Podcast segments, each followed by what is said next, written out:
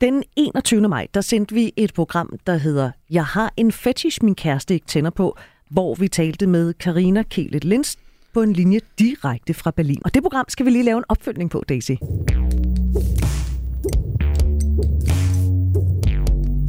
Ja, fordi vi nævnte blandt andet uh, Alfred Kinsey. I det hele taget gik det lidt amok, når mig og Karina, vi nørdede helt ned, og vi fik nævnt både den ene og den anden.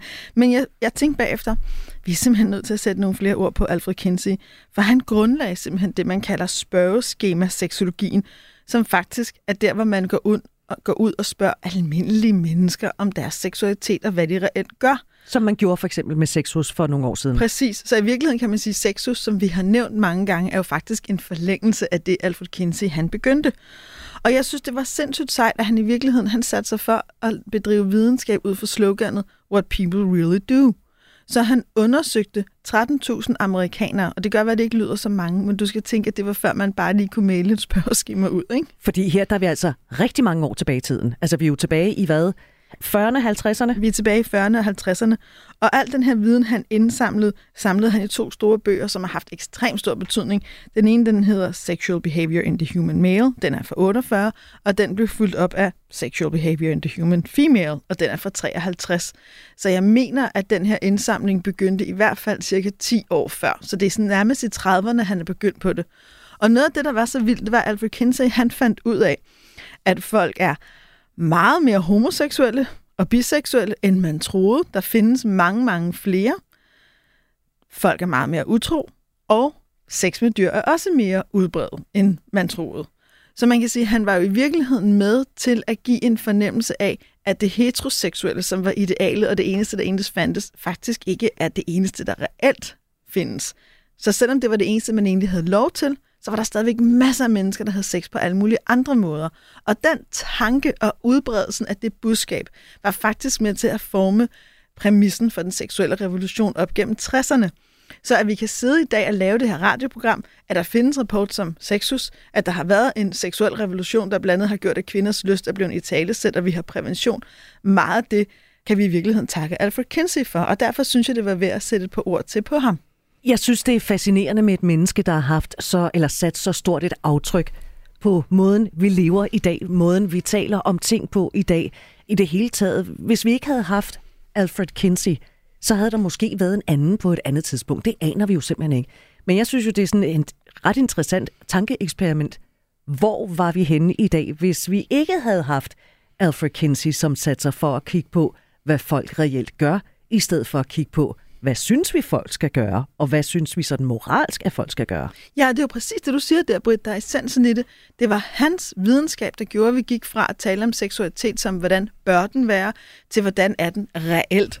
Og noget af det, han, en af mine yndlingspunkter, eller faktisk min yndlingspointe fra ham, den ting, jeg bruger enormt meget, og jeg bruger det særligt, når jeg taler med unge mennesker, eller når jeg engang imellem har undervist unge, og det er, at mange tænker på seksualitet som nogle kasser. Jeg er homo, ned i den kasse jeg er bi ned i den kasse, eller jeg er hetero ned i den kasse. Og så her for tiden er der nogle flere kasser. Vi udvider hele tiden, blandt andet der er pan-kassen. Men det han sagde, det var, det giver slet ikke mening i virkeligheden at tænke det som kasser. Så han foreslog, at vi i stedet for tænkte det som en, et kontinuum. Jeg tænker meget på det som en streg, hvor det er, at hvis man ligesom laver en talskala, det gjorde han fra 0 til 6, hvis du så er på 0, så har du fuldstændig kun sex og tanker og lyster til det modsatte køn, og hvis du er på sex, har du fuldstændig kun tanker, lyster og erfaringer med det samme køn. Men han sagde, at de færreste af os er i virkeligheden hverken i 0 eller 6. Vi er et eller andet sted på den her skala, på det her kontinuum. Og udover at jeg elsker det billede, og jeg har tit spurgt mennesker at tegne en streg, og så har jeg forklaret det her, så kan du, hvor er du? det er jo ret interessant. Hvor var du for 10 år siden? Hvor er du henne lige nu? Hvor tror du, du kommer hen? Så giver den der måde at se det på som en streg nogle helt andre tilgang til seksualiteten, end hvis vi udelukkende tænker det som nogle kasser. Og det betyder sindssygt meget for, at vi i dag kan tale om mangfoldighed og seksualitet. Det, den sprog havde vi aldrig haft uden en som ham. Jeg synes, det er værd at være opmærksom på, at du sagde, hvor var du for 10 år siden? Hvor er du i dag? Hvor er du om 10 år? Vi bevæger os på den her skala det er i hvert fald meget den måde, han ser det på. Og det er jo også noget af det, vi ved fra blandt andet sexusrapporterne, det er, at folk faktisk bevæger sig på de her skalaer. Og der er også forskel på, hvad man identificerer sig som, og hvad man har erfaringer med. Man kan jo i virkeligheden godt identificere sig som heteroseksuel, men have erfaringer med sex af det samme køn. Så i virkeligheden synes jeg, det er vigtigt at forstå, at seksualiteten ikke for alle er den samme, fra man opdager, at man har den, til man engang går i graven at der faktisk for mange mennesker er lidt en rejsen frem og tilbage i forskellige lyster og ønsker og muligheder. Og det er jo rart at være bevidst om, fordi det gør jo også, at så man kan jo godt få fornemmelsen af, at man kan være lidt gal på den, at jeg er måske et freakshow, jeg er måske det ene og det andet. Det er du ikke. Du bevæger dig bare på skalaen fra 1 til 6. Præcis, og det er der faktisk rigtig, rigtig mange, der gør. Og det ved jeg også, vi kommer til at tale mere om i en af de kommende programmer, som jeg lige får lyst til at tease lidt for, hvor vi blandt andet skal tale om panseksualitet, som også er et af de ord, der ikke havde fandtes, hvis ikke vi havde haft Kinsey. Hvis man gerne vil læse noget Alfred Kinsey, kan det lade sig gøre? Ja, det kan det da. Altså udover at han er en af dem, hvor der er rigtig meget viden, hvis du bare googler det, så er der i øh, Dansk Seksologisk Leksikon, der har skrevet en del om ham, der bliver han udmærket fint dækket. Og så er der jo selvfølgelig også de to bøger, som han ligesom står bag, som er Sexual Behavior in the Human Male and Female, som ligesom er hovedværkerne. Og der er faktisk også en ganske glimrende film lavet om ham, så hvis man hellere vil have en dejlig film, så kan man også få noget viden på den måde. Så du med et spørgsmål. Er der noget, du synes, vi skal tale om, i vi har lyst, så skriv til os. Lyst radio4.dk.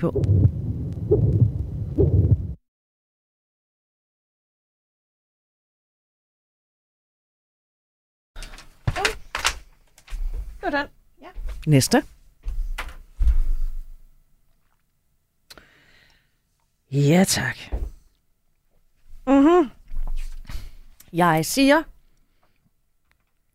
Daisy, den 28. maj, der sendte vi et program, hvor vi havde Marie-Louise Brendal som gæst. Det handlede om et brev, vi havde fået. Har mine forældre i godsøjne ødelagt nærvær for mig? Det program skal vi følge op på. Ja, det synes jeg. Fordi en af de ting, som jeg synes, vi ikke fik snakket nok om, og sådan er det jo tit i de her programmer, jeg tænker, ej, vi skal også snakke om det og det og det, det var i virkeligheden grænser. Grænser er ekstremt vigtige for vores evne til at sige til og fra. Grænser hænger sammen med vores lyster, fordi hvis ikke at vi kan sætte grænser for, hvad vi ikke har lyst til, så kan vi faktisk heller ikke åbne for, hvad vi rent faktisk har lyst til. Så det der med sund grænsesætning er i virkeligheden en nøgle både til stærke relationer, gode parforhold og god sex. Og jeg synes, det er vigtigt, og det tænker jeg meget over i forlængelse af det program, at vi også nogle gange lige kigger tilbage og tænker, hvad har jeg egentlig med hjemmefra om grænser? For det hjem, vi voksede op i, er jo det første sted, vi får formet det at navigere i grænser. Nogle er vokset op i hjem, hvor man ikke må sige jeg, hvor det kun er mand.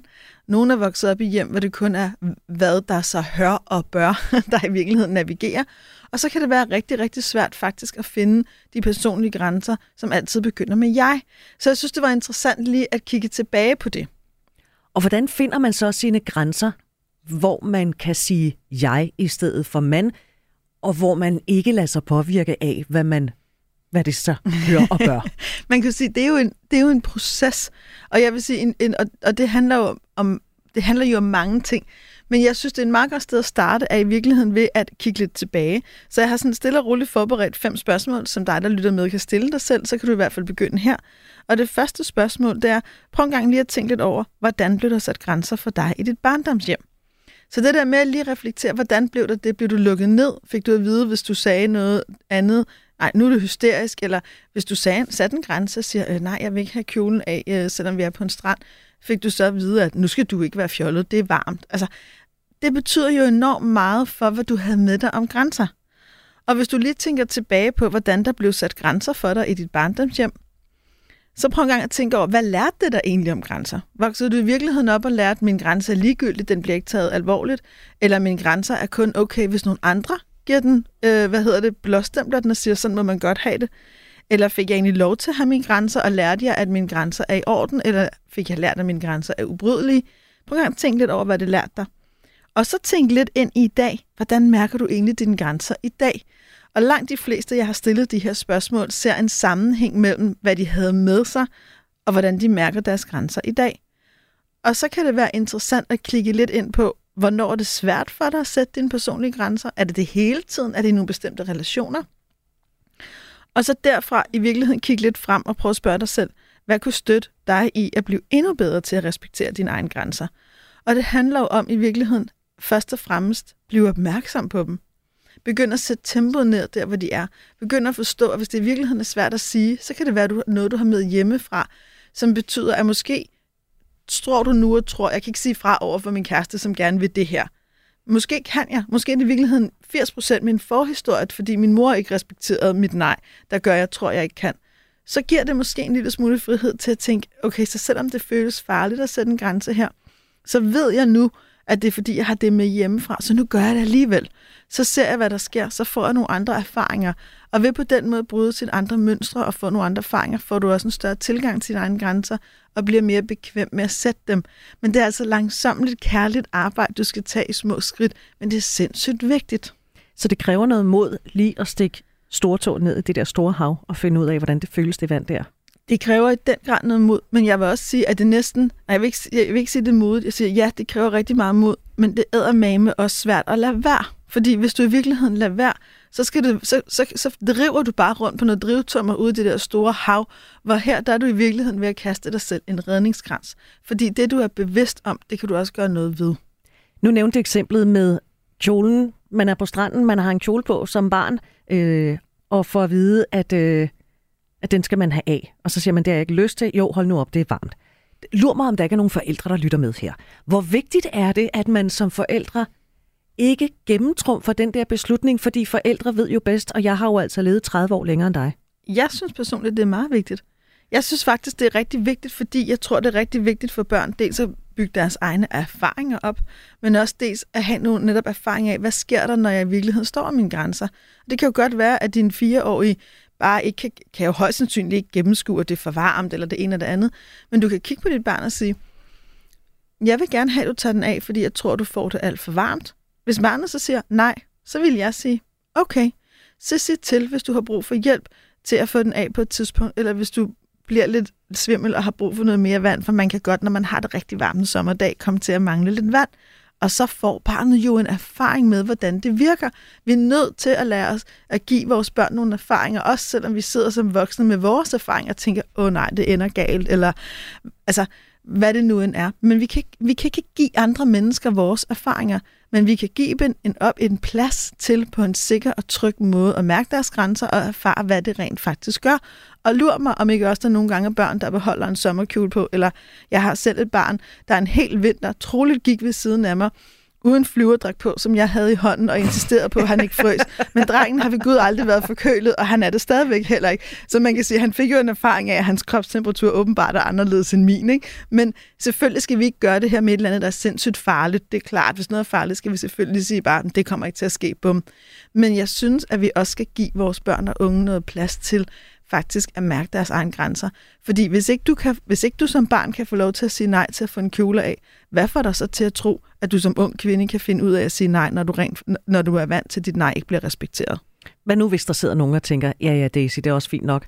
Øh, du øh, fejrer bare løs med din, øh, din curlingkost øh, foran dine børn, øh, fordi øh, de bliver jo så mega spoleret, når de bliver voksne og ikke til at holde ud at være i, i stue med. Kan du mærke, at vi nærmer os sådan lidt opdragelse? Ja. Fordi der er jo også noget, der er jo et element af opdragelse i det her med grænser. Fordi Helt man sikkert. er jo også nødt til at sætte nogle grænser. Og der er jo også nogle grænser, som jeg synes er vigtige at sætte, men så skal man i virkeligheden stå i det og sige, prøv at høre her, jeg kan ikke holde ud, at du sidder ved middagsbordet bare overkrop, hvis man for eksempel har det sådan. Ikke? Så må til man, sin mand.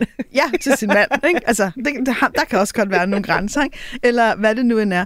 Og sådan er det jo. Du og jeg mødes. Du har nogle lyster og behov, jeg har nogle lyster og behov, du har nogle grænser, jeg har nogle andre. Og det er klart, hvis det er mit hjem, og jeg er den voksne, så er det ultimativt mig, der bestemmer. Men jeg synes, det er så vigtigt at sætte den ikke, Jamen, du kan vel godt forstå, at man ikke kan sidde øh, i bare overkrop ved bordet. Nej, jeg vil hellere sige, jeg vil ikke sidde og spise sammen med nogen, der har bare overkrop, så jeg vil bede dig om at tage en bluse på. Tag det hjem til dig, for der står du i virkeligheden stærkere. Og jeg tror, og det kan vi jo finde ud af mange år, ikke? Jeg tror, at når man støtter ens børn og unge i at mærke deres personlige grænser, så kan de også godt finde ud af at mærke andres. Og så jeg vil i virkeligheden hellere give dem den livserfaring med, end at de går rundt hele tiden med retter og prøver på at regne ud, hvad der så hører bør.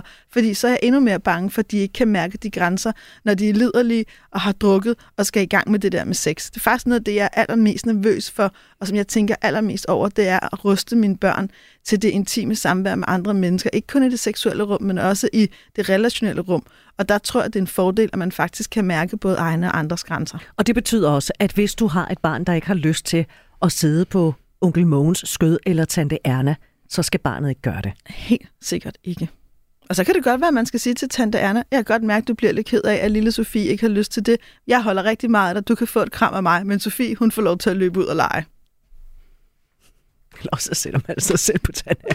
det kan du selvfølgelig også gøre, Britt.